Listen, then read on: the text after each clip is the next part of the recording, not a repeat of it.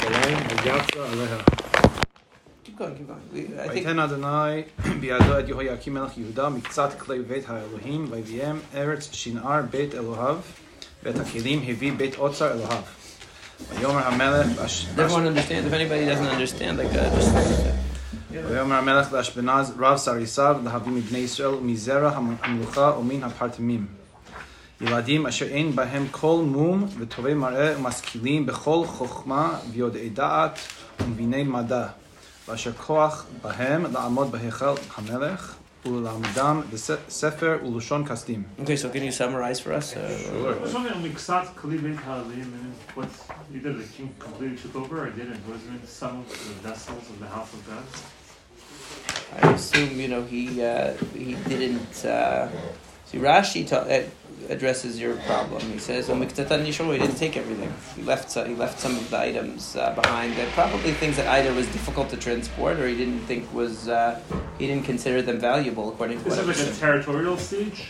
Or He- it's uh, there- what happened was that in the end of Malchut Yehuda, so towards the last, like basically the last 11 years of Malchut Yehuda, the king of Bavel had sort of like a, uh, uh, uh, you know, a, uh, it, in, in the time of Yeho- Yehoiakim was like put into power by by Nebuchadnezzar, and he didn't follow his, uh, didn't you know, didn't uh, obey him, so he exiled him. And then Tzidkiyahu takes over, and Tzidkiyahu the same thing. He basically swore allegiance to Nebuchadnezzar and didn't keep his uh, vow, so he eventually completely, uh, Has him killed too. you know, uh, yeah, he kills him. Actually, yeah, Ye- Yoakim he brings, uh, he imprisons, doesn't he? Or did, did he die? Which, which was the one that stayed with him? Yehoiachin stayed with him. Yehoiakim was died on the uh, during the siege, right? Yehoiachin stays with stayed in prison, and eventually he like Blinded gave him him. like no, that was Tidkiyahu. Tzidkiyahu? Tidkiyahu he blinded him, and then he killed his killed children, and then blinded him. And that was a terrible story, right? So this so towards the end, basically, it was a struggle between Malchut Yehuda, the last couple of kings, essentially, you know, tried to make a political deal with Nebuchadnezzar to be subservient to him, but after a while rebelled. So after the second time of Tzidkiyahu, so then the whole that he was the last one, then everything was destroyed. But um, at this stage, we're talking about uh, still in the times of Yehoiakim.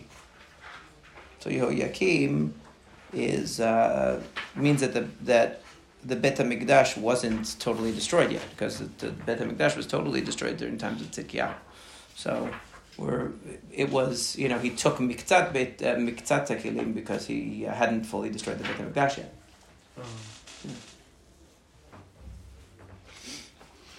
Alright. This was the this was the exile of the elites that happened in, in the, the first exile of uh, uh, of Yehoiakim was where the he, he took the elites of Yehuda and he left still a remnant of Yehuda during Tzidkiyahu's reign and he left Tzidkiyahu in charge until such time as basically Tzidkiyahu also uh, uh, decided to rebel and then there was a complete destruction. right, okay, so. Uh, Okay.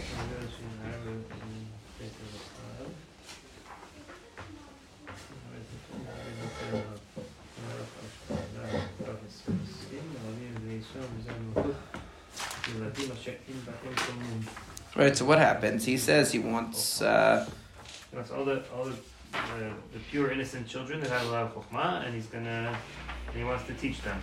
he wants to like educate them in the Babylonian culture, Language. Right, in language. Basically, you know, to to to make them uh, loyal subjects and hopefully, you know, somehow, somehow advisors in his court. It's like a Jedi school. Is he doing this with everywhere, or specifically with the just the Jews? This this was, as far as I know, this is only. It, it talks about the only Yehuda here. So Sounds like a korban, no? where? In Bahem Mum. In Bahem Bahem Mum. Mum. It's like weird language Yeah, for, it's it's interesting. Yeah. brain. It's a lemma, I am But it's like a you know, having like under one year and then no moon at all. Yeah. Yeah. strange for a kid. Bring me lemon child, you know. just don't do that. he wanted them to look, you know, to look the part also, and want them to, you know, if you think about it, as right as much as we don't, uh, as much as we don't necessarily want to want to acknowledge it, like you know, appearance does make a difference. Of course. That's that's part of the idea of of of, of kohanim not having a mum in the Beit Hamikdash. Like what?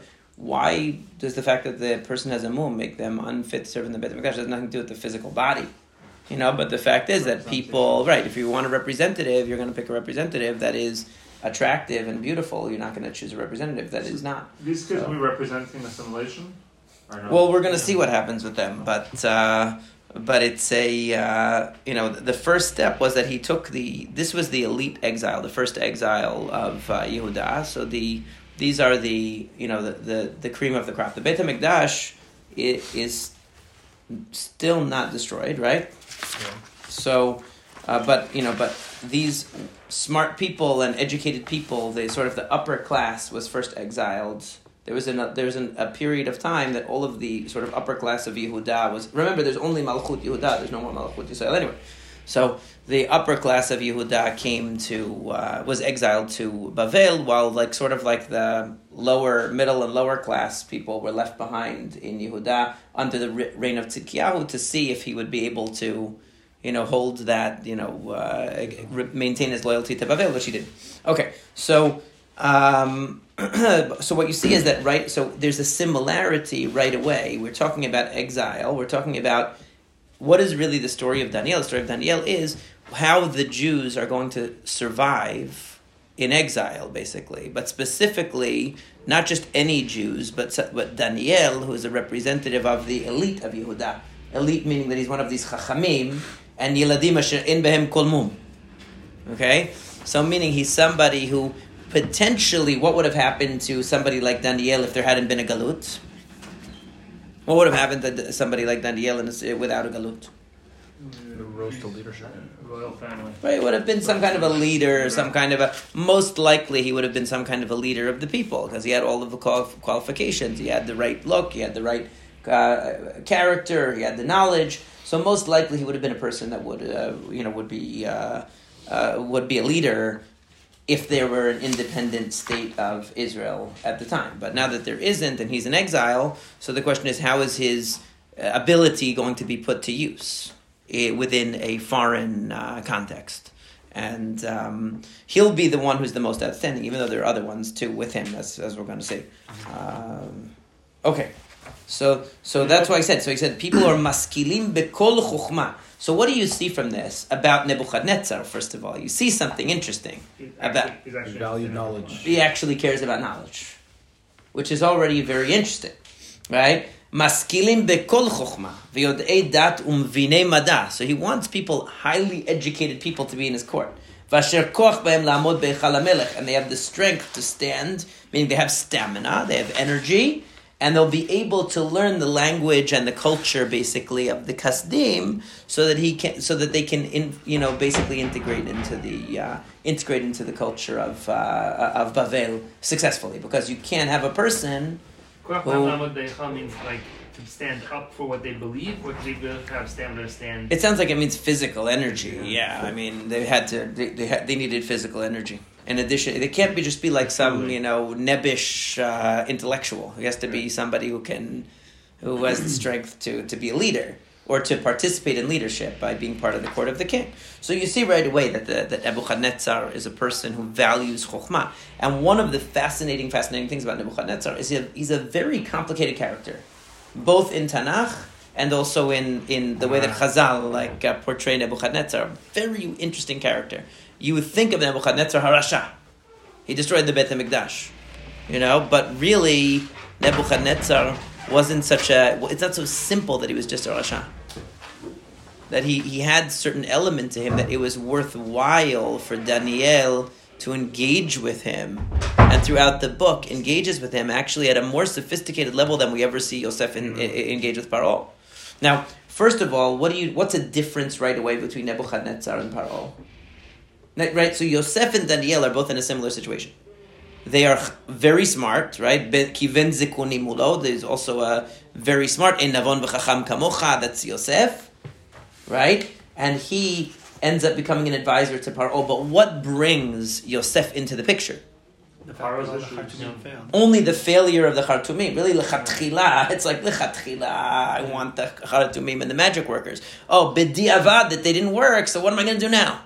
He doesn't have the idea that I should seek chachamim, real chachamim. Uh, You see, he doesn't have that idea. He says, I don't know. And so some guy says, Oh, you know, there's some nar ivri. He doesn't say he's a great chacham. He doesn't say anything about him. He says, like, "V'sham itanu nar ivri, eved l'sarat tabachim, a nothing guy, but he knows how to interpret dreams. And what does Paro say about Yosef? ש- ואני שמעתי עליך לאמור, תשמע חלום לפתור אותו. That, that's, that's all I heard is that you know how to you know how to interpret dreams. Not that you're uh, wise, or this, but whereas where- Nebuchadnezzar, he is a Rasha, a bad guy, you know, obviously, but but uh, he's a person that's seeking out the chatchila.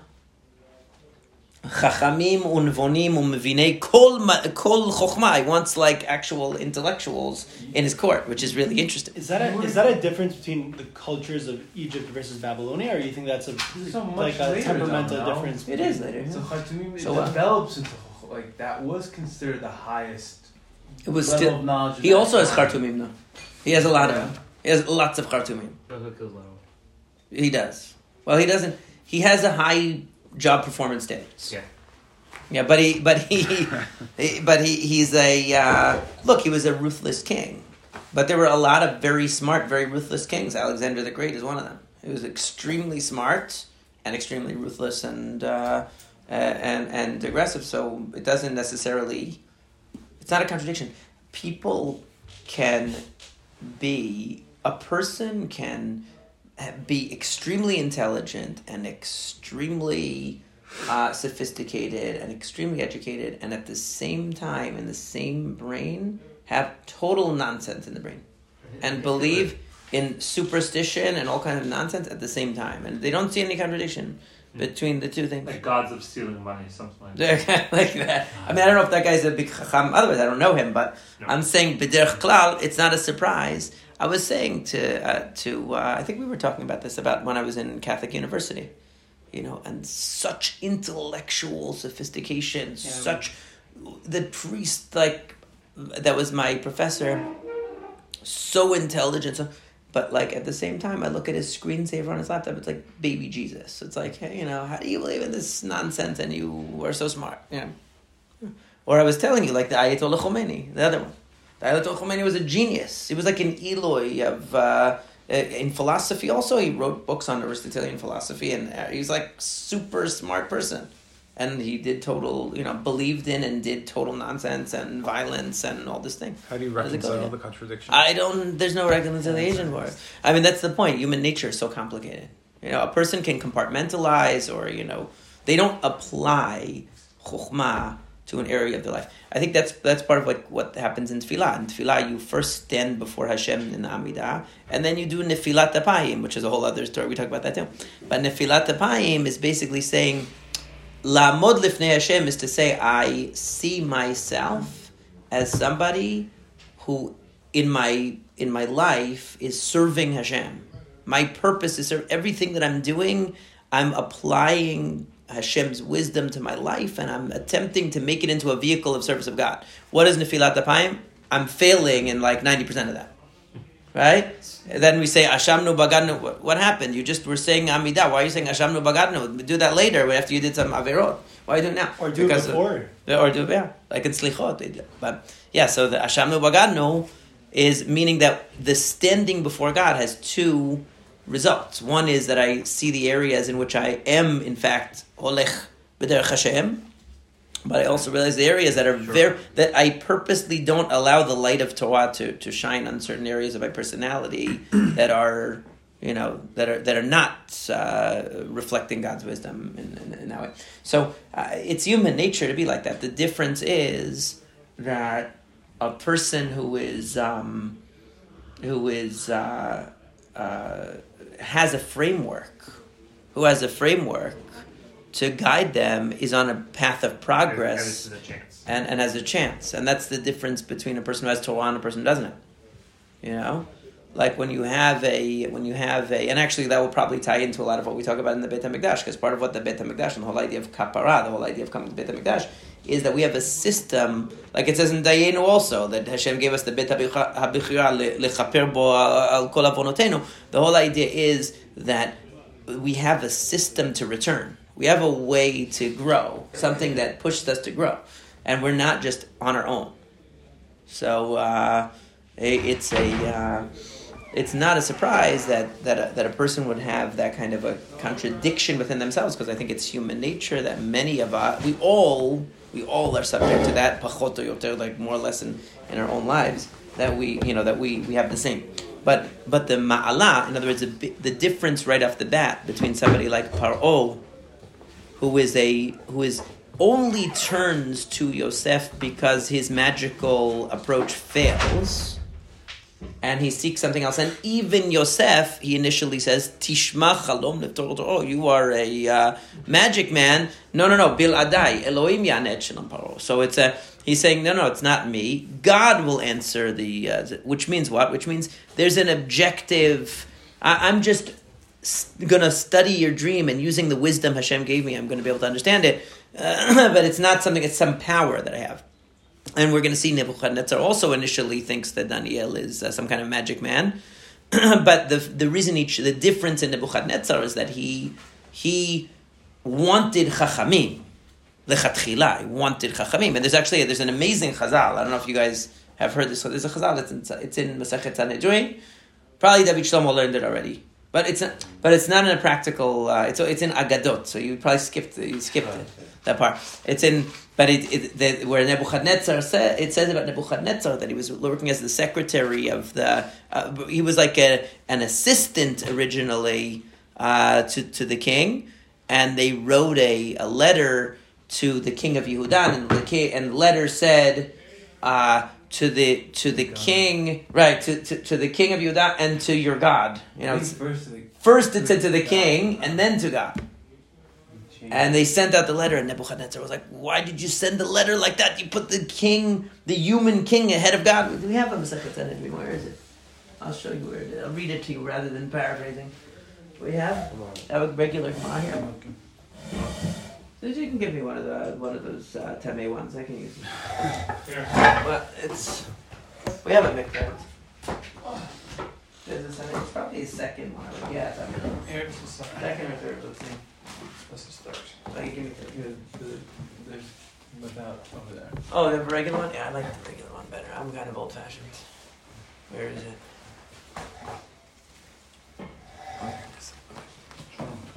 Okay, that's okay. I'm almost just the right height to read. Okay, so yeah, so the Gemara. Where's the story? This complex character, like of of Nebuchadnezzar, is more elaborate in, in the Gemara, right? Yeah, but No, you no, see you it. You see a lot of definitely see it in here. Tanakh. You Daniel. definitely see it in Tanakh. A lot of the stories that you think are agadot from the Gemara are actually, Uh, yeah. are actually like you- Right. So they said. So it says uh, when when Chizkiyahu re, re, wa- was uh, he was uh, you know he recovered from his illness, so they wrote him a letter. They sent him. Uh, they sent him a letter. Katvule shelamale malka Chizkiya shelam lekarta Yerushalem shelam le'el haraba. Okay, so they said peace peace to your uh, to the to the king, peace to the city, peace to the God. Nebuchadnezzar, Safred de Baladan Hava. He was the he was the sofer of the previous king. So again, that's in, that means that Chazal are saying he's educated because the sofrim were the educated people. They weren't uh, the regular people, right? So he so Hahi Shata Lo Hatam. He wasn't at work that day. He was uh, he had a day off or he was running late. He, he went to Mafin Eman. He he was getting coffee and it already went out. Ki ata amar le- lo- echi katvitu. He said, by the way, what did you write in that letter to Chizkiyahu? The letter saying, uh, I'm happy that you got better, whatever. They were sending him like a recovery or whatever. Amule, and remember, during the times of Chizkiyahu, Bavel was like not a really big kingdom. It was a very small kingdom. It only became big.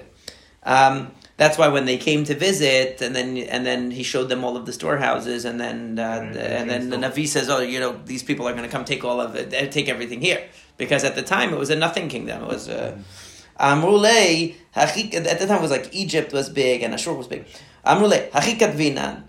This is what we wrote. Dirushalem shalam ulemalkach. Uh, uh, oh, I'm sorry, I skipped line. Right? Amrule, hachikat vinan.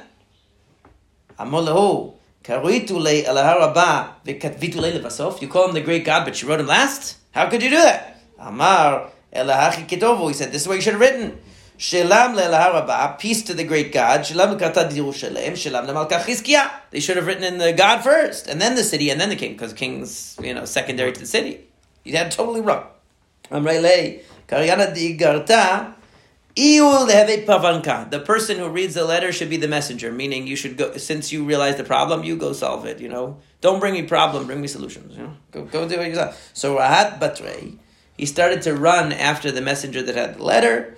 Kidrahit arba pesiot. He had run four steps. Ata Gavriel v'okmei. Gavriel the malach came and stopped him. We'll explain what that means in a second. Okay, but Amar Rabbi Yochanan il ba Gavriel vehemido. If Gavriel had not stopped Nebuchadnezzar's tracks, lo ayat takana l'soneim shel Yisrael. There would have been no hope for the uh, Jewish people. It would have destroyed everything instead of keeping remnant. Right? What does it mean? What does that agada mean? Weird. What does it mean? We don't have to take it literally as a historical uh, description. Obviously, what, what's it trying to say? He had merit that he saw God He had it. as the cent- like the center. Yeah, but what's the Gabriel story? What's So the it's Gabriel trying to say that some that Gav- when it- a lot of times Chazal will use the idea of a malach to mean a phenomenon that is. Uh, like for example, when it when it, when it says that Yosef was lost, and it says Vayimtzeu ish v'nei to'eh basadet," so oh, the ish was a malach, it was Gabriel, it was it was you know it, it, it was a malach helping him. So the idea is that any time something is instrumental to God's purpose, it's called a malach. What does it mean? It means he was he was stopped on the way. You know, he got distracted. He, he was going to do it, but then you know uh, the midrash saying he was going to do it, but you know something stopped him. He was stopped on the way. Somebody said, "Oh, by the way, you know we have a meeting at uh, two o'clock. You need to do this." Okay, fine. I'm, uh, forget it. I'm not going to do it. The idea was though, what's the midrash trying to say? He had a certain kavod for Hakadosh Baruch Hu and understood, but it wasn't enough right? Meaning he, if he had really been on that level of recognizing Hashem, he could have replaced the Jewish people. He would have been so great. There was a saying he could have wiped out because they weren't uh, recognizing Hakadosh Baruch Hu, and he was. He could have been better than the Jewish people. He would have deserved. What does it mean? He It means he would have deserved to destroy the Jewish people. That's what it's saying. That's what the Chazal are saying. Obviously, they're exaggerating it. It's, but it's meant to point an idea. Not saying the whole brit with Abraham and Yitzchak and Yaakov would be cancelled. That wouldn't be possible. But the idea is that he would have had a right to have that power because his recognition of God was such that he ran after the Shaliach to stop him from delivering a letter that was a pogem, uh, bikvod shamayim. It's obviously using a, a, a story to express an idea that he had a sense of kvod shamayim. It just wasn't fully developed. And, and had it been fully developed, he would have had a greater zechut. He would have had a zechut that would have threatened the uh, primacy of, of Am Yisrael like in a more significant way. Because it, but it's trying to show us he really did have it, but it wasn't enough that he actually followed through to go and to stop the shaliach. That's what the the the Agadah is showing you exactly what you see from Nebuchadnezzar. He had a certain kavod for Hakadosh Baruch Hu and for Chokhmah, but ad We kan. wouldn't see it until the end. Right, meaning there was a limit to it it. When it contradicted other aspirations that he had, he wasn't. Uh, he, he wouldn't necessarily make a sacrifice for it. He was he, he was upset about the, the in the story. He's upset about the letter that's going out. He wanted to stop it. He wouldn't have done that if he had been there on the job at the time that it was done. But once it's already done, he made an effort, but it was a half-hearted effort. It wasn't complete. That's the idea. That that basically captures uh, Nebuchadnezzar's personality as it uh, appears in the Tanakh. Meaning, he was a very sophisticated person. He was a, he's seen, he's portrayed in the Tanakh also. Really, in Sefer Daniel, I think he also is portrayed that way. But definitely in Chazal as a chacham, as a melech chacham, just who is you know obviously has evil intent is you know just like I would say Alexander the Great is the best example of a person in later times that was similar to that. That he was a he studied with Aristotle. He, he you know he had he was a he was philosophically inclined. He was extremely bright,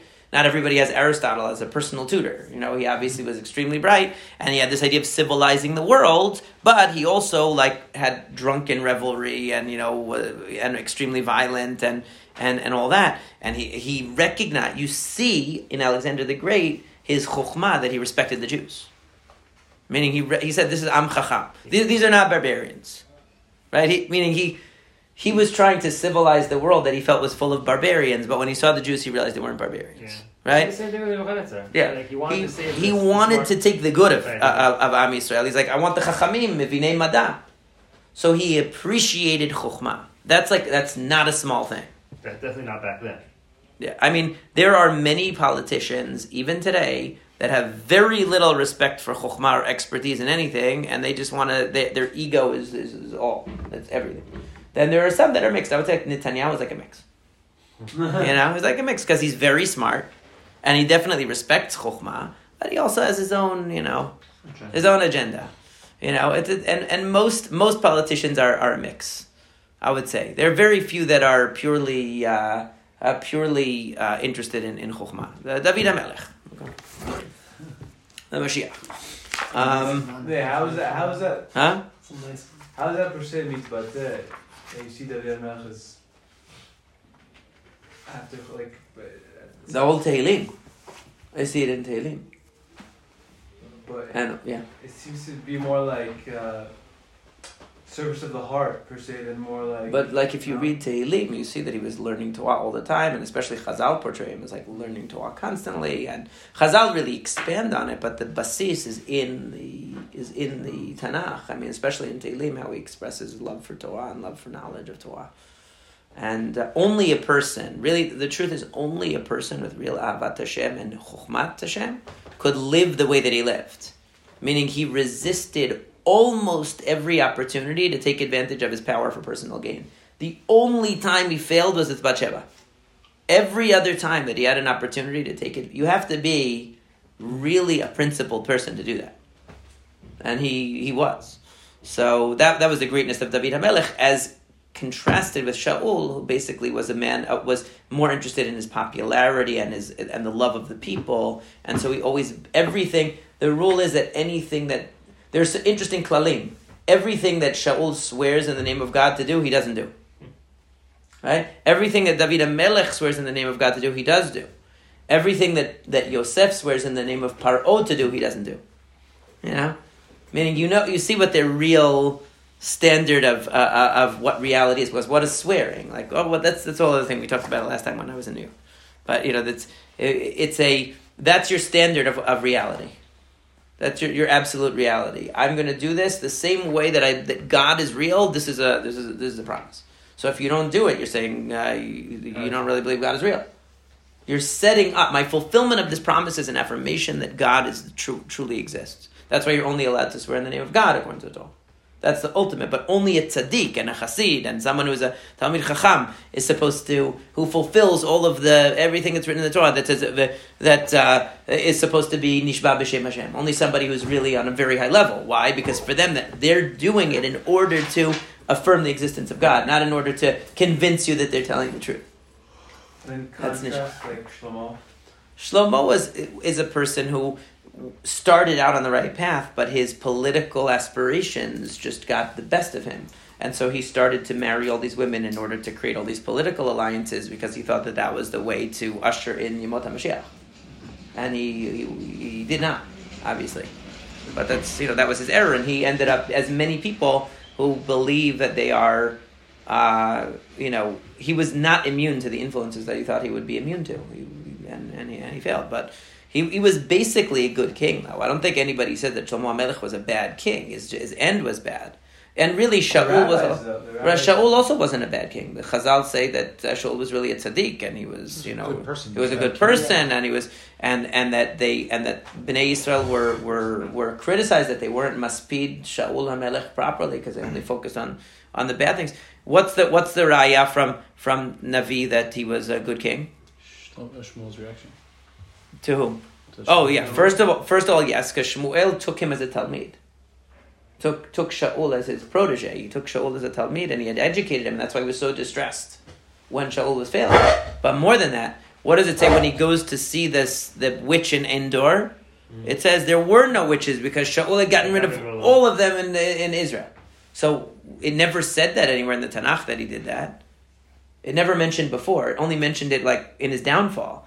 But by implication, you see that he had actually tried to only king for two get years, rid of all so- that. Yeah, he had a very short reign, and he that was one of his first agendas was to get rid of Get all of the Avodah from the land. So I think you know he was a good person that that because the Tanakh is written to show us Malchut Beit David, it only mm-hmm. focuses on the downfall of Shaul. Mm-hmm. Anyway, I don't want to go into Sefer Shmuel, we, we, we, but let's let let's stick with Daniel. So what happens is Nebuchadnezzar. We see from the very Wait, beginning. wait, wait, sorry, Yeah. when you said the Tanakh is written to, to show Malchut Beit David, or Sefer Shmuel. Sefer Shmuel? Is to show the, the transition from from the period of the Shoftim to the Malchut Beit David. So there, therefore, it shows you Shaul or only as a Devarim, footnote. right? Because in, in the book of Shmuel, you see a, a lot of folk, most of the book of Shmuel is focused on, on Shaul, like the first four Shmuel. Aleph. Yeah. No, Shmuel Bet is all David. It's also on the Like, failure like, of the Shaul. Shmuel is all one book, right? Alphabet is. Yeah, it's, that, so the first half is is, is because Shaul. Was the first attempt to have a Malchut uh, a Malchut of I Israel. always thought of Shmuel more of a book of both the kings, book of Shmuel and Lachim, Mhm. and the, the, the later later books, the Yamim in particular, focuses more on Malchut David. Divrei Yamim is different. Sh- Sefer seems like a very Shmuel. Sefer Shmuel was written in order to show the transition from the period of Shoftim to the stability of Malchut and the attempt with Shaul that fails. And Shaul doesn't show an interest in, for example, the Aron. Mhm. He doesn't show an interest in Beit HaMikdash. He doesn't. He's taught. He's caught up with the with, with attempting to consolidate his own uh, Right. his own power. And then David, who comes along and is really the chosen one. And what is the end of Sefer Shmuel with David? Choosing Har HaBayit Right. Right? Which is really the purpose of the uh, of the the purpose of the I wouldn't say the purpose, the only purpose, but the objective of the king as a chosen one of God is to use the power of the malchut the Kiddush Shem Shemayim. That's the only purpose of the uh, you know uh, that, that the king really should have in his malchut. Ultimately, that's not the only thing he does. That's the ultimate purpose of everything that he does. And so David, wanting to build the Beit Hamikdash, and purchasing Har Habayit is you know as close as he can get to achieving that, and of course it's still credited to him. The Beit Hamikdash is credited to him because he wanted to and he prepared the way for it. So that's Sefer Shmuel is showing you the transition from uh, the uh, the the, dis, the the loosely organized sort of like uh, shoftim period to the stability of kingdom. But what's the benefit of the stability of kingdom? Is the stabil- stability of Shekhinah. Because up till then, the Shekhinah Mm. wasn't resting in one place. So the stability of Malchut leads to the stability of Shekhinah. And that is the, the what, what Shmuel's about. Divrei Yamim is written to for the Galut. Divrei Yamim, if you, I'm sure you, you know it. So like, like so Melach, Sefer Melachim is about the downfall. That is really about the Beit Hamikdash being destroyed. That's all purpose. Meaning, Sefer Shmuel is to show you that we're ready to eh, to have this period of uh, Malchut Beit David and the Beit Hamikdash. The Sefer Melachim is how it failed and the Beit Hamikdash destroyed. That's the end of Sefer Melachim. And then Divrei Yamim is the opposite. Divrei Yamim is don't be discouraged. Is to you know is basically to encourage the the people in the galut to believe that they have a second chance and they're going to be able to reconstitute the Commonwealth and reconstitute the Malchut Beit David and reconstitute the Beit Hamikdash. So that's why all these glowing descriptions of the Beit Hamikdash and all, even Menashe does teshuvah only in Divrei Yamim. He doesn't do teshuvah in Sefer Melachim. He's just a murderous tyrant in Sefer Melachim. All of a sudden, he's a Baal teshuvah and very. Uh, actually, Rabbi Angel, or Chaim Angel, I had a wonderful, wonderful shiur I heard from him years and years ago, many years ago. I don't even remember. Long, long time ago. Uh, I found online, like uh, probably at least 10 years ago, that he talked about this Divrei Yamim, how, and he pointed all the examples in Divrei Yamim, how it spins the story to become a story of hope for Teshuvah instead of a negative story. Because the whole purpose of Divrei Yamim is basically to li- to encourage the Gola that was returning that they can even Menashe can do teshuvah. So obviously you can come back and like that that sort of thing. I And to make Malchut David look good. Yeah, but to inspire the Gola to want to recapture that golden age of Malchut Beit David, as opposed to Malachim, which of course is going to focus on the negative because it's charting the destruction of the Beit Hamikdash.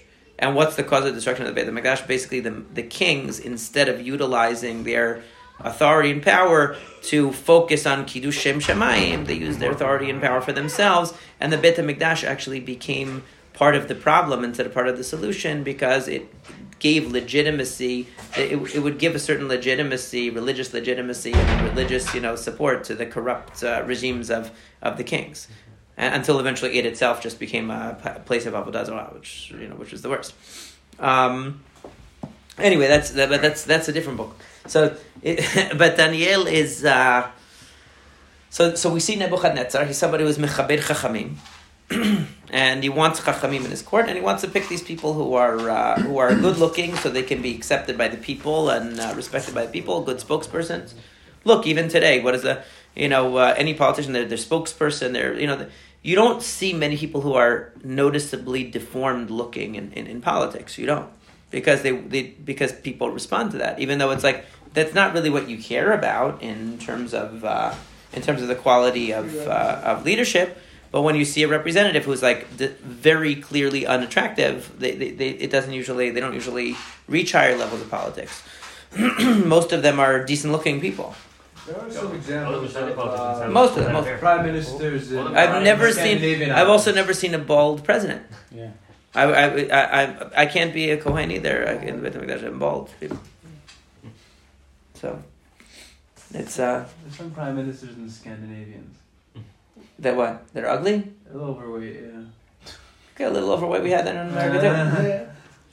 You know, we've had that more than once. More than once uh, in in, in, uh, in America, we had overweight presidents. They used to make fun of Bill Clinton all the time, and obviously Trump had a big gut. But you know, even Bill Clinton, they used to make fun of him. You know, uh, he liked McDonald's. He was also a similar similar thing.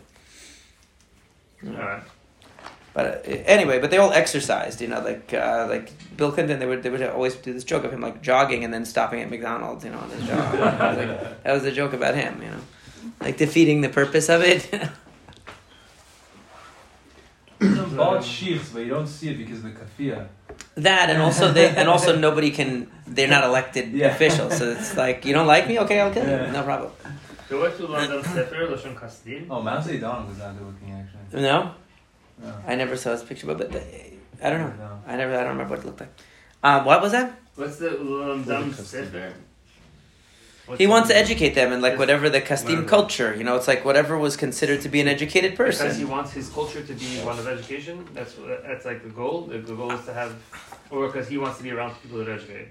I think he, what he wants for these, he wants these people to, these people are chachamim.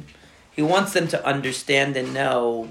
It would be like, let's say you wanted to bring a rabbi into the Mashadi community who doesn't know anything about Mashadi culture, but he's a very good rabbi. But you, you don't, he doesn't know anything about. Uh, so what do you do? You'll educate him. Okay, this is how the Mashadi. We read this book. It's about the Mashadi history. We'll teach. Here's the thing about the Mashadi customs. We want you to understand our customs, our ways, what our culture is like.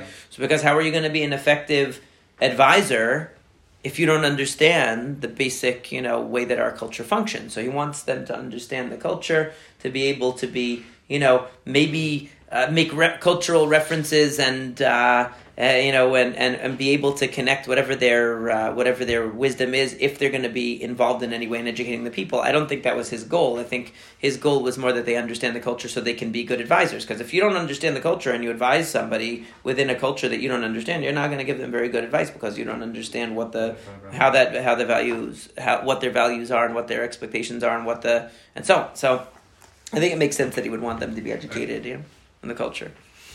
Okay. Does anyone else want to read? Go for it. ויאמן להם המלך דבר יום ביומו, מפת בג המלך ומיהי נשכב, ולגדלם שנים שלוש, ומקצתם יעמדו לפני המלך. ויהי בהם מבני יהודה דניאל, חנניה, מישאל ועזריה. So he gave them. The point was that he gave them uh, food, right? So basically, these people were in Kolel, Kolel of Nebuchadnezzar. They had what the food that they needed. Patbag. It's uh, it sounds like it means bread, but it probably doesn't mean bread. It probably means some kind of uh, thing with uh, meat and other stuff in it too. um, wine, and Wine uh, for children though, meaning was that normal? everyone drank wine Yeah, back no, then. It was like uh, it didn't necessarily mean that it was super uh, alcoholic. It could be like grape juice. They called it uh, yain migito. Is uh, also you know uh, the, the, everyone drank uh, wine back then. It was it was safer than the water. Water would kill you. The, uh, That, that's, Yeah. yeah, That's why. That's One where of the the beer reasons came why- to that. yeah. Right. Back then, the water was very The water dangerous. so it wouldn't kill you. וישם להם שר הסריסים שמות. וישם לדניאל בלטשצר, ולחנניה שדרך, ומישאל משך, ולעזריה עבד נגו. So wait, wait. So what what does it what does this remind us of? What what, what is this? Uh, so right. So this is exactly the same thing. He's in order to become a part of the Egyptian uh, uh, uh, culture. So so Yosef has to have a name that and, and, a, and a proper wife that shows that he's you know accepted in the Egyptian culture. A proper name, is in the Egyptian culture. Here they have to have names that are uh, proper Babylonian names because you can't come in and say my name is uh, Moshe and Shmulek and whatever. That's not going to work in Babylonia. The, the Babylonian culture is not going to. It has to be something. It sounds like a proper Babylonian name, and they're all names that are based on the gods of Babylon. Also, uh, all these names. Um, so the point is that he's inducting these Bnei Yehuda into the uh, into the Babylonian culture, and this is a moment of challenge for them, just like it was for Yosef, because the question is to what extent am I going to become really identify with the culture in which I'm found, and to what extent am I going to re- retain my independence? That's really the challenge of Daniel and of Yosef.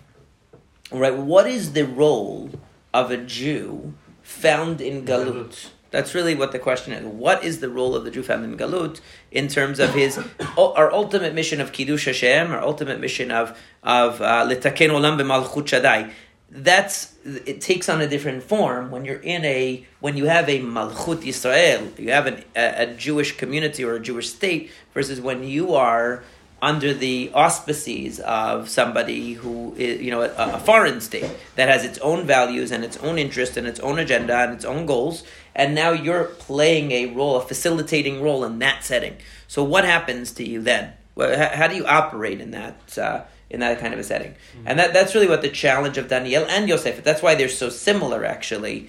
Um, the difference being just from the outset that Nebuchadnezzar wants these people around him. He wants them around him, and he wants them to take their Jewish intelligence and wisdom and and and blend it with the Ba- Babylonian culture and be great advisors to him. Whereas Paro, which was b'diavad, but still, but in both cases, you have a chacham who is.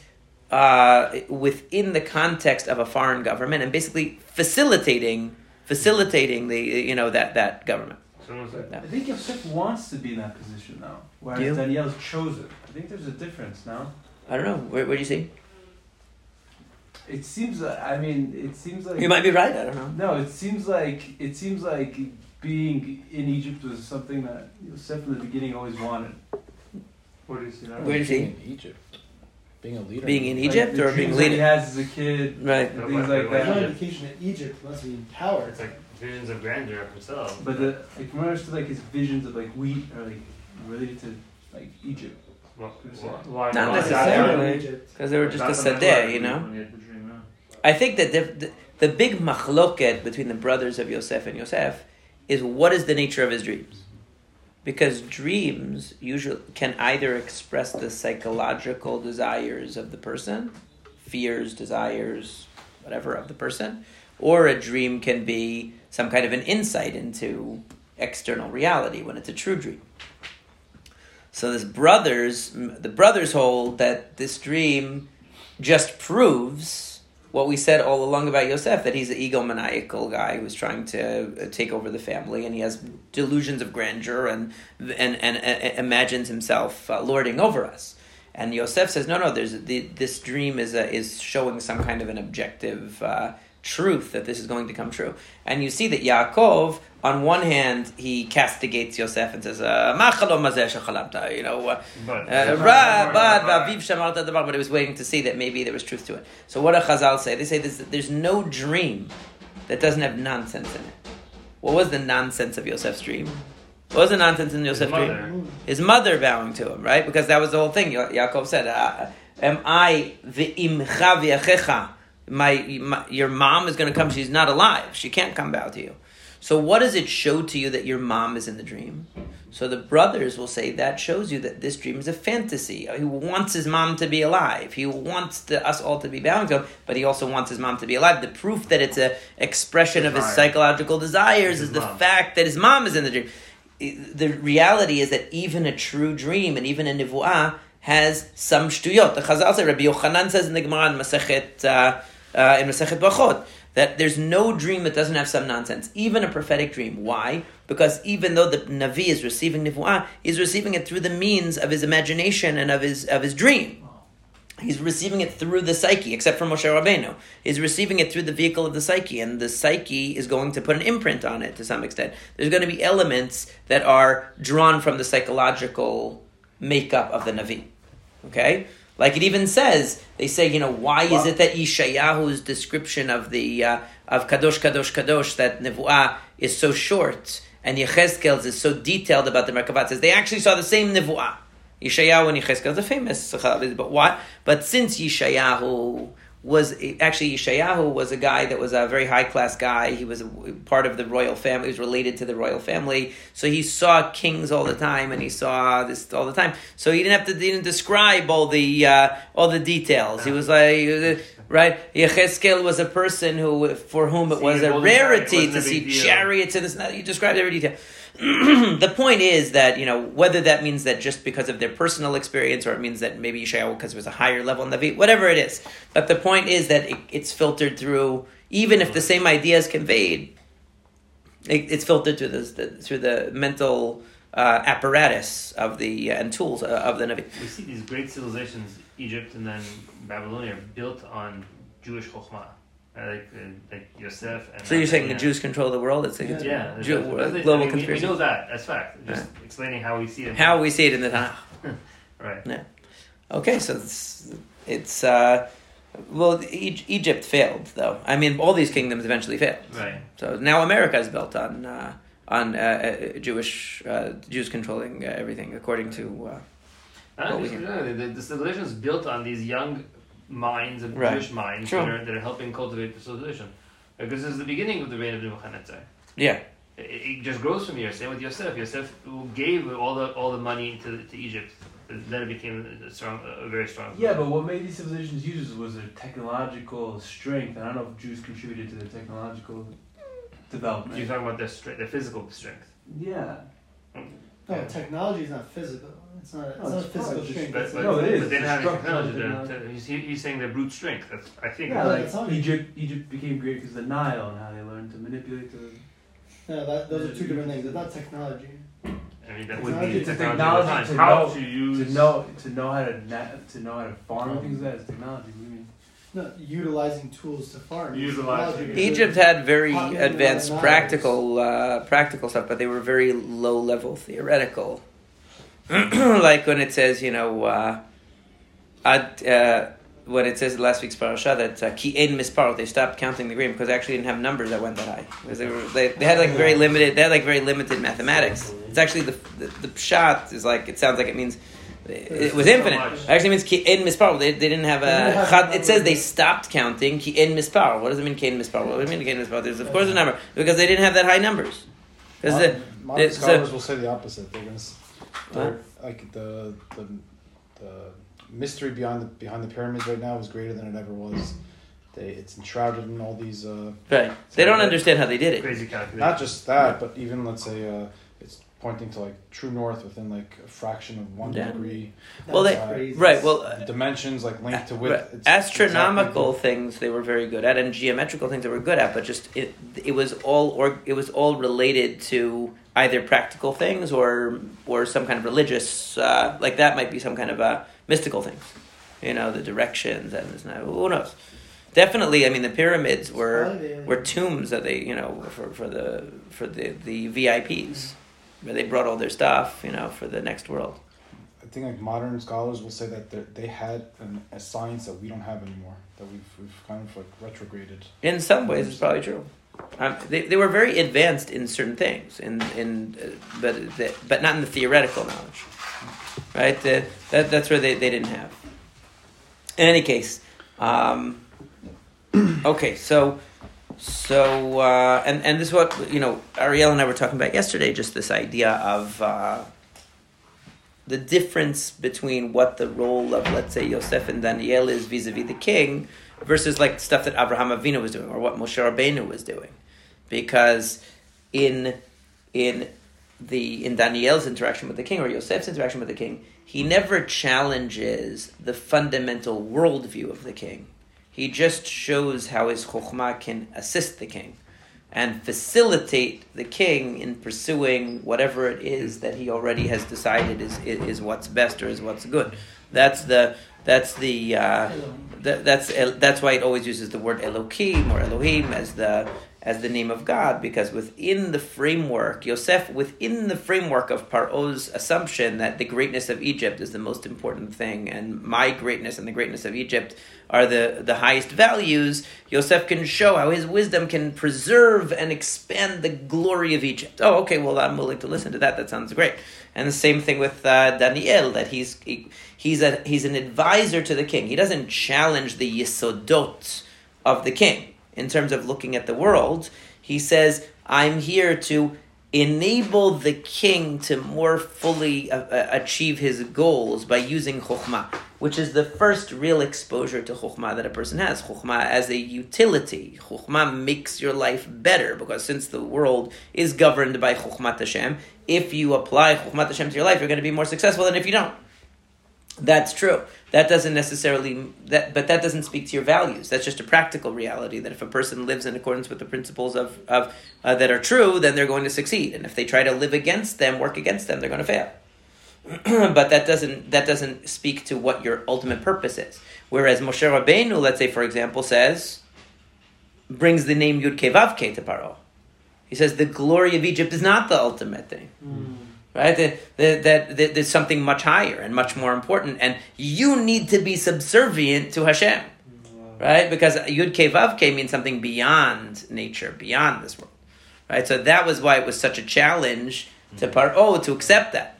Because Moshe Rabbeinu wasn't saying, allow me to tell you that politically, you know, keeping the Jews as slaves is a bad idea because it's, it's going to be a mistake. It's going to.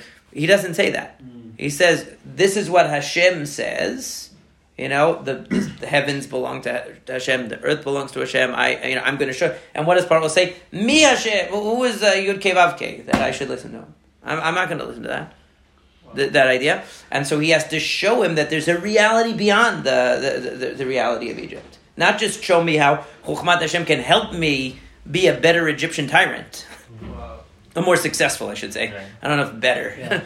more successful Egyptian tyrant. Show me that there's a reality that actually my power could be instrumental to something higher and more real than the than the fantasy that I believe in. And that's the that's the key. That's what Avraham Avinu also we were saying. He brings Yud Ke Vav Ke. Why? Because because Avraham Avinu isn't within a foreign government. He's establishing his own movement.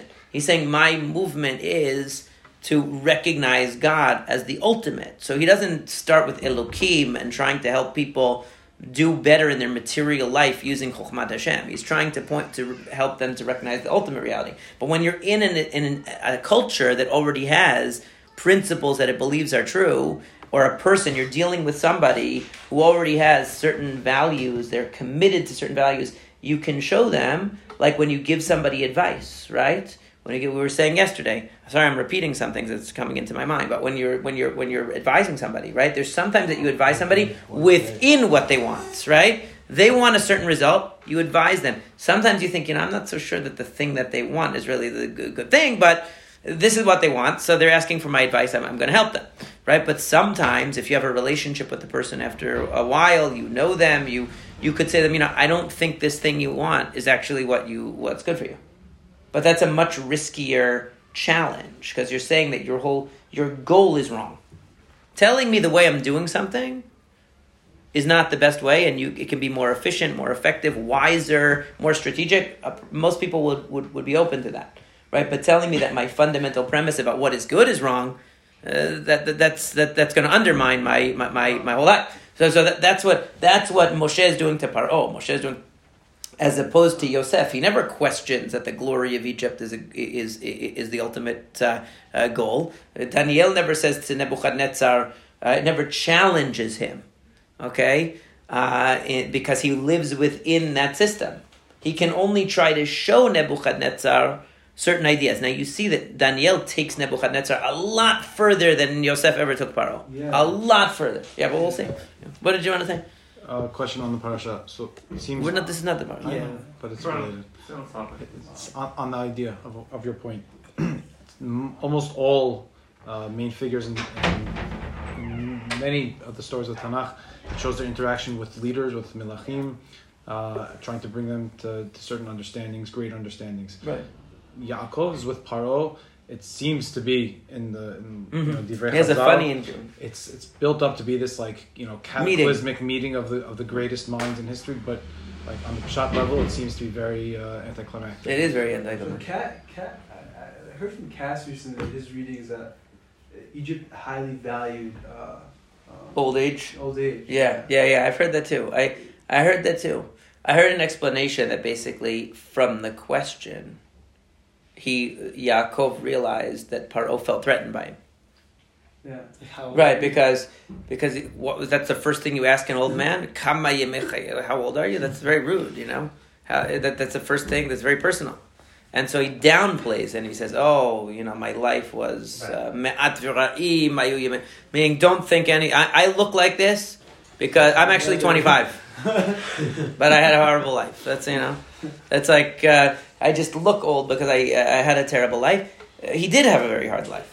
So, but he, he, he realized that that was, but that shows you the great insight in Ya- of Yaakov into, you know, into Paro's mindset. Paro wanted Yosef's family to come to Mitzrayim because it legitimate. First of all, yeah, up till then, Yosef is this like you basically took a homeless guy and you made him the leader of the country. What are you doing?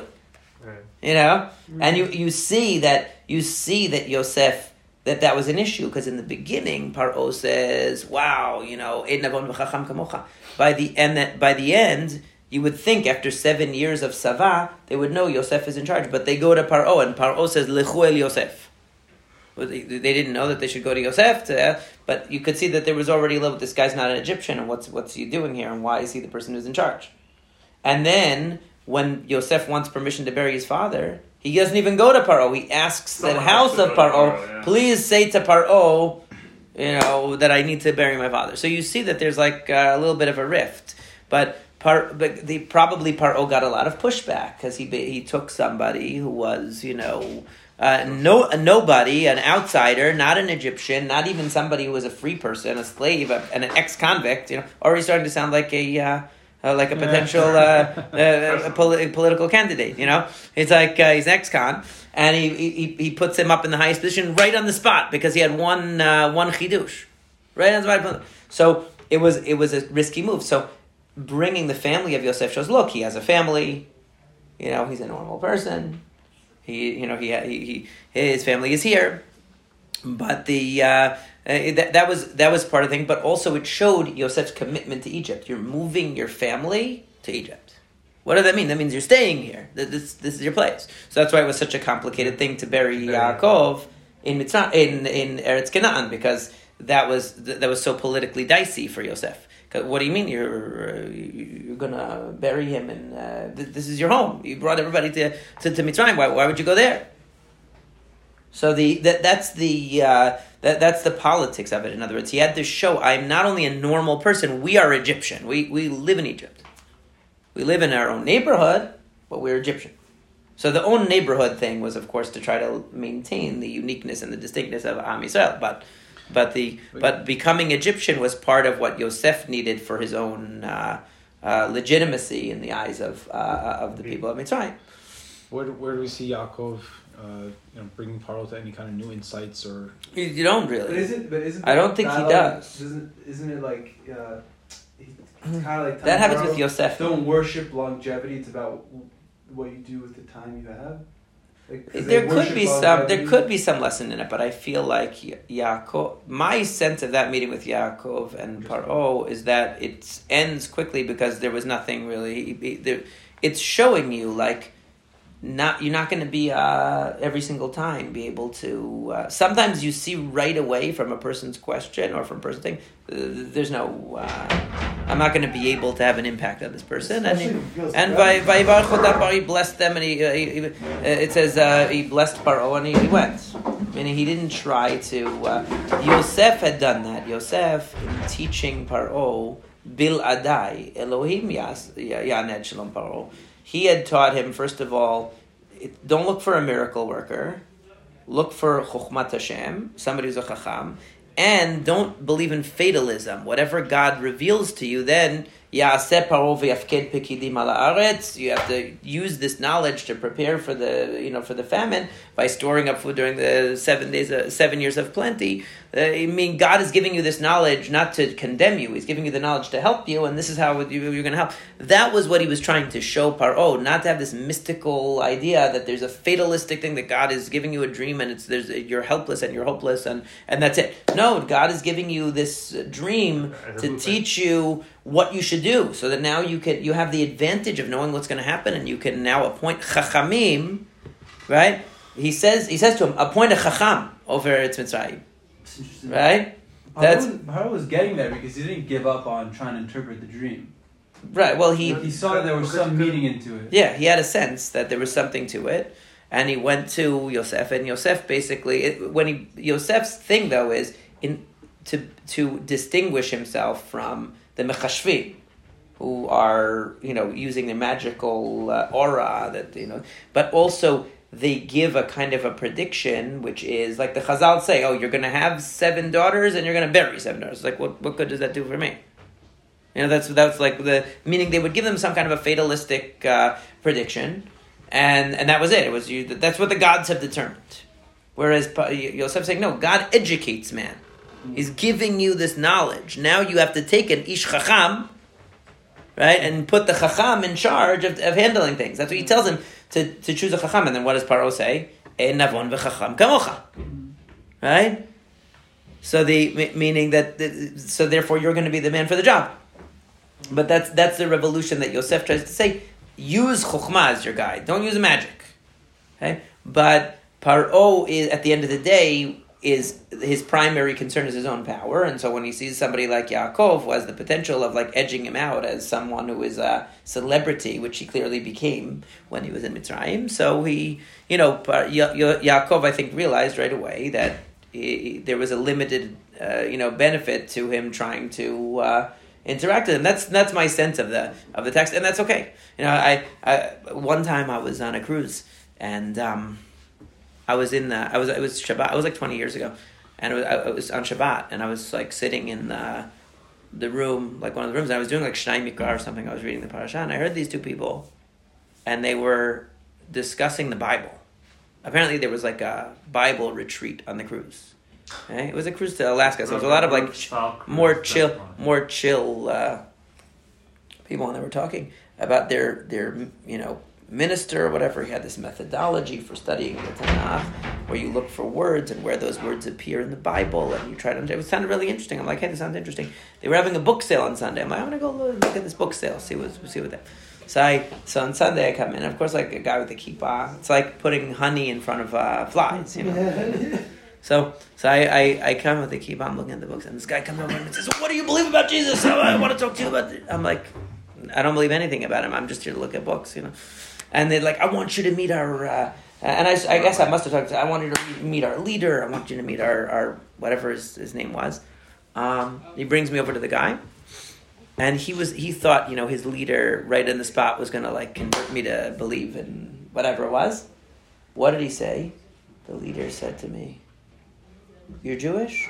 It's very important that the Jewish people follow the Torah, follow the commandments, follow God." And he gave me a free copy of his book, which obviously you know I was Jewish, so that was good. That was a good move. free stuff we're always willing to take, mm. and and and he put an inscription in the uh, a pasuk. And what was the pasuk? It was from Yoshua from the beginning. Where it says, you know, lo yamush, where it says, you know, ve'agita bo yomam balayla. He put that in the. The guy was so disappointed that Rob he, he thought his leader was gonna like Mikarev. convert Mikarev me to the uh, thing. Wow. It was backfired. The guy was mechazek, saying, "Oh, you should be, you, you should be strong in the mitzvot." And that was it. The guy was very his sad. He was was very sad. At first, But I'm just saying, sometimes you enter, you, you meet somebody and you realize I'm probably not going to get anywhere with this person, so you just give them a blessing and you you move on, and that's what he did, and he was smart. His book wasn't bad. It Had intentions. Doesn't, doesn't being Jews being observant like lead to the Probably, probably, something? uh, probably. I don't know. I find that it depends. Maybe, maybe, but I, I, I got the sense that he was smart enough to know certain people are someone he could have an influence on, and certain people not. So he sort of got that sense and, and let it go, and that was smart.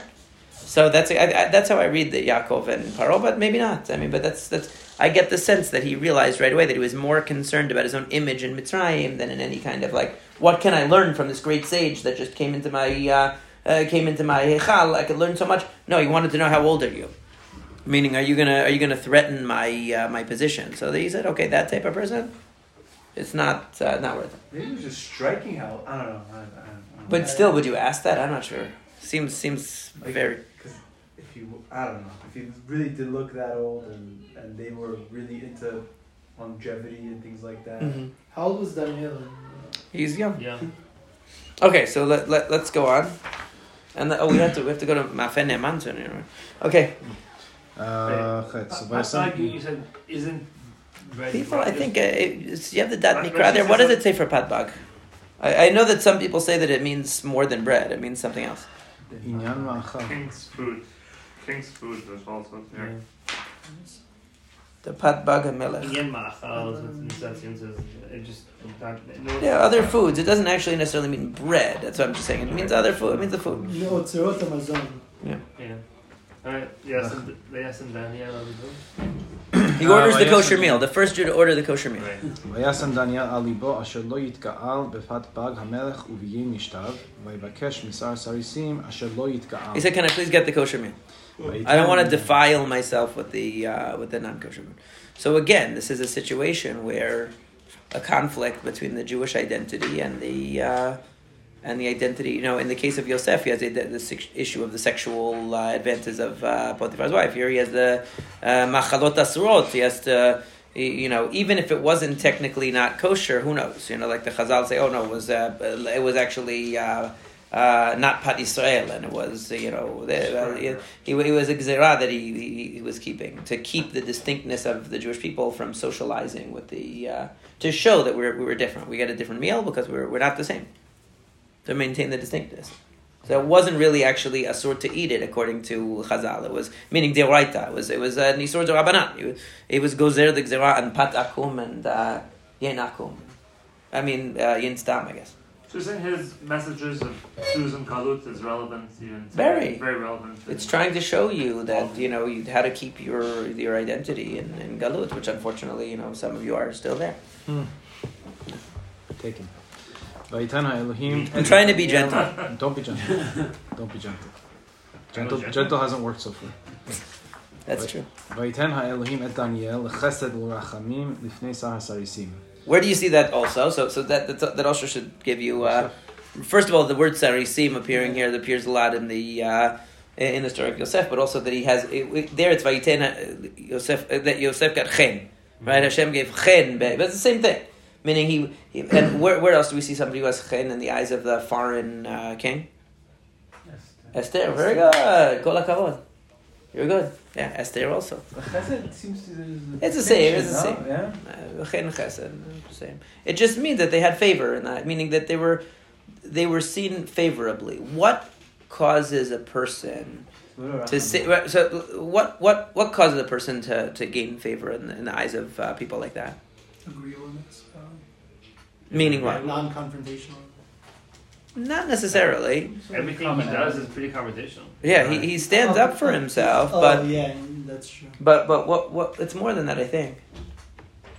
Why did Yosef have chen and why does Esther have chen? Because when a person isn't seeking their Yeah, own confident in their own ability, right, they're they're not seeking. Meaning they're they're Yosef executed his responsibilities purely with you know with with the whole heart. He wasn't attempting to either ingratiate himself or gain any kind of power or gain any kind of influence. Mm. He wasn't a person who was trying to manipulate people for the sake of an agenda. When you're not trying to, people don't like when you're seeking to position yourself in a certain way and manipulate. So all of these people have in common that Yosef himself, yeah, he obviously, I'm sure was was appreciative that he was treated well, but he wasn't seeking any kind of an, uh, a a position of power. Even in the house of Potiphar, he was he was doing his duties and fulfilling his his his uh, you know his responsibilities uh, in the most complete possible way, in a very impressive way. And he was, uh, you know, be'emetu betamim, and even until the end, it says, you know, he brought all the kesef uh, that brought. The, sorry, that's in this week's parasha. Brought all to the uh, to the otzar of paro. He didn't take one penny for himself. Okay, so he never had any. He never attempted to manipulate for the sake of his own aggrandizement. And Esther, the same thing. She came like she didn't want really, you know, necessarily that kind to be thrust into that kind of a position. But she, once she was, be, precisely because she wasn't the type of person who was, uh, tr- you know, like you can imagine the the you know the cattiness of these different girls who are all vying All for this position of queen you know, and how that comes across and how that would be perceived by somebody who was in charge of supervising him. She gets the best lodgings because she's not like that. She's not like one of those people who's trying to edge in and trying to. She doesn't take Right. her own thing into the room with him. She asks. Uh, Right. She, well, that's a different thing. That's smart. Yeah. She doesn't want right. She she right. Whatever the king was going to want is what I should do, not what I want. Mm-hmm. Right. But but I guess that is in a way symptomatic because she's saying instead of doing what I want, instead of making this about me, it's going to be about the king. Right. Instead of making this about myself, it's going to be about Potiphar. Or it's going to be about the the, the, the the jailer or whoever it is that that he's dealing with. And by the way, another thing, and I think I mentioned this to Ariel yesterday too. What does it say about the Sarah about about Potiphar?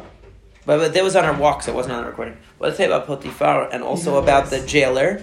That they saw that Hashem was matzliach in the hands of uh, Yosef. Right? V'kol asher oseh, Hashem matzliach biyado. How did the uh, Potiphar know of Hashem? Right? How did this jailer know that Hashem was matzliach in the you know the, the, the activities of Yosef? So what does Chazal say? What, what does Chazal say? Rashi says, everyone knows Rashi, French French commentator, right? What does he say? Shaya Shem Shamayim Shagur Bifiv. What does it mean Shagur Bifiv? He just said Baruch Hashem all the time. No, it means that Yosef, just like Avraham Avinu, just like David when he was with Achish, you know, exiled to the Eretz Plishtim with uh, with Achish. He was talking about his idea of God. He was sharing with him. He he was open about his uh, you know his understanding of the world and his his emunah. So when they saw Hatzlacha, they saw it in the framework that Yosef gave them. He gave them the framework of Hashem, just like Achish says to uh, uh, to David, Chai Hashem, whatever I think he says, right? It's like, where did he get the idea of Yud Kei Vav Kei? Achish is an idolater because there's no way David Amelech would live with somebody and not talk about Hashem. Neged melachim says, uh, right, he- he- he- anywhere David goes, he's going to talk Torah. Anywhere he goes, he's going to talk about Hashem. That, that's his life. It's to be Mekadesh Shem Shemayim. Anywhere Avram Avinu goes, he's going to talk about God. Because that's his purpose, to be Mekadesh Hashem. So that's the, so Yosef was, created the, the prism through which they perceived the success was Hashem because he taught, taught, taught them about Hashem and he told them about Hashem. Right? So that's the, you know, that's one of the things that uh, is remarkable about all of these characters. When they're in a situation of interacting with people on the outside, they, as much as they can, expose the, the, the, the people that they're with to the ideas, the, the, the ideas, their unique ideas and their, their understanding of God, because they, that's their ultimate purpose in life, is to be Mekadesh Hashem.